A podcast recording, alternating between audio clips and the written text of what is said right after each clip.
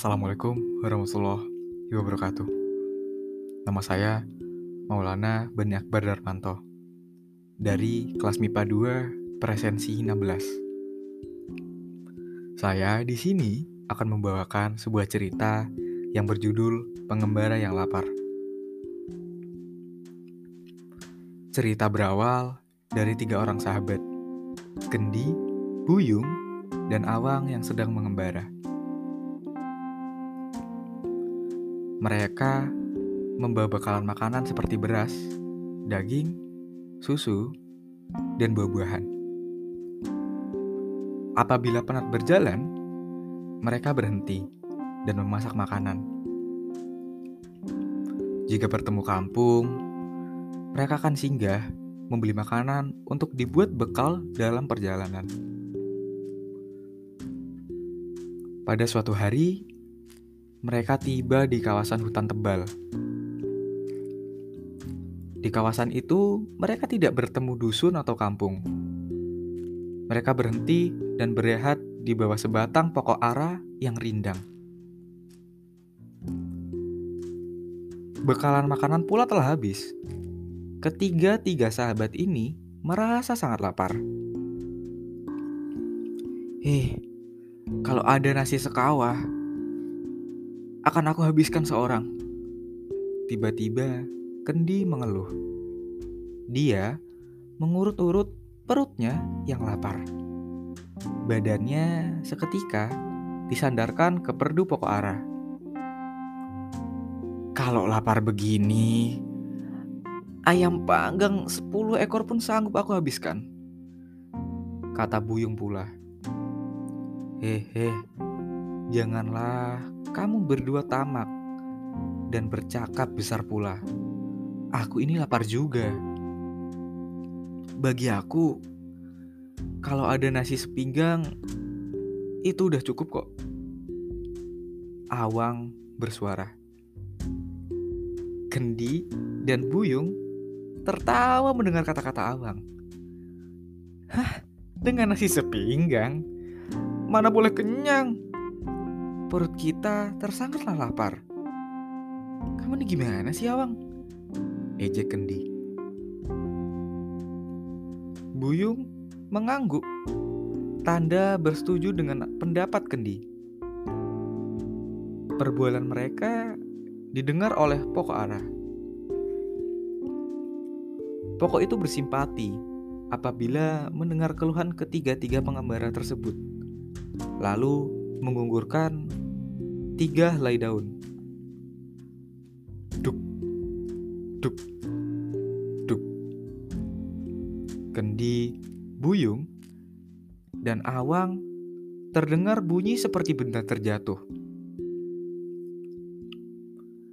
Mereka segera mencari benda tersebut di celah-celah semak, masing-masing menuju ke arah yang berlainan. Loh, ada nasi sekawah! Kendi menjerit kehairan. Dia menghadap sekawah nasi yang beruap. Tanpa berpikir panjang, dia lalu menyuap nasi itu dengan lahapnya. Ayam panggang 10 ekor? Wah, sedapnya! Tiba-tiba Buyung melaung dari arah timur, serta meleleh air liurnya. Seleranya terbuka. Dengan pantas, dia mengambil ayam yang paling besar, lalu makan dengan glojo. Lihat Kendi dan Buyung telah mendapatkan makanan, Awang semakin pantas meredah semak. Ketika Awang menyelak daun kelembak, dia ternampak sepinggang nasi berlauk yang terhidang. Awang tersenyum dan mengucap syukur karena mendapat rezeki. Dia makan dengan tenang. Selepas makan, Awang merasa segar. Dia berehat semula di bawah pokok ara sambil memperlihatkan Kendi dan Buyung yang sedang meratah makanannya.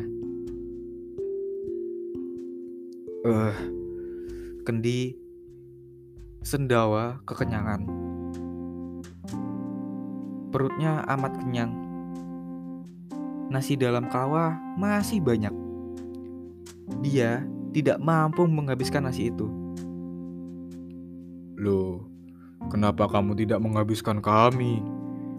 Tiba-tiba nasi itu bertanya kepada Kendi. Aku sudah kenyang, jawab Kendi. Bukankah kamu berjanji akan menghabiskan kami sekawah?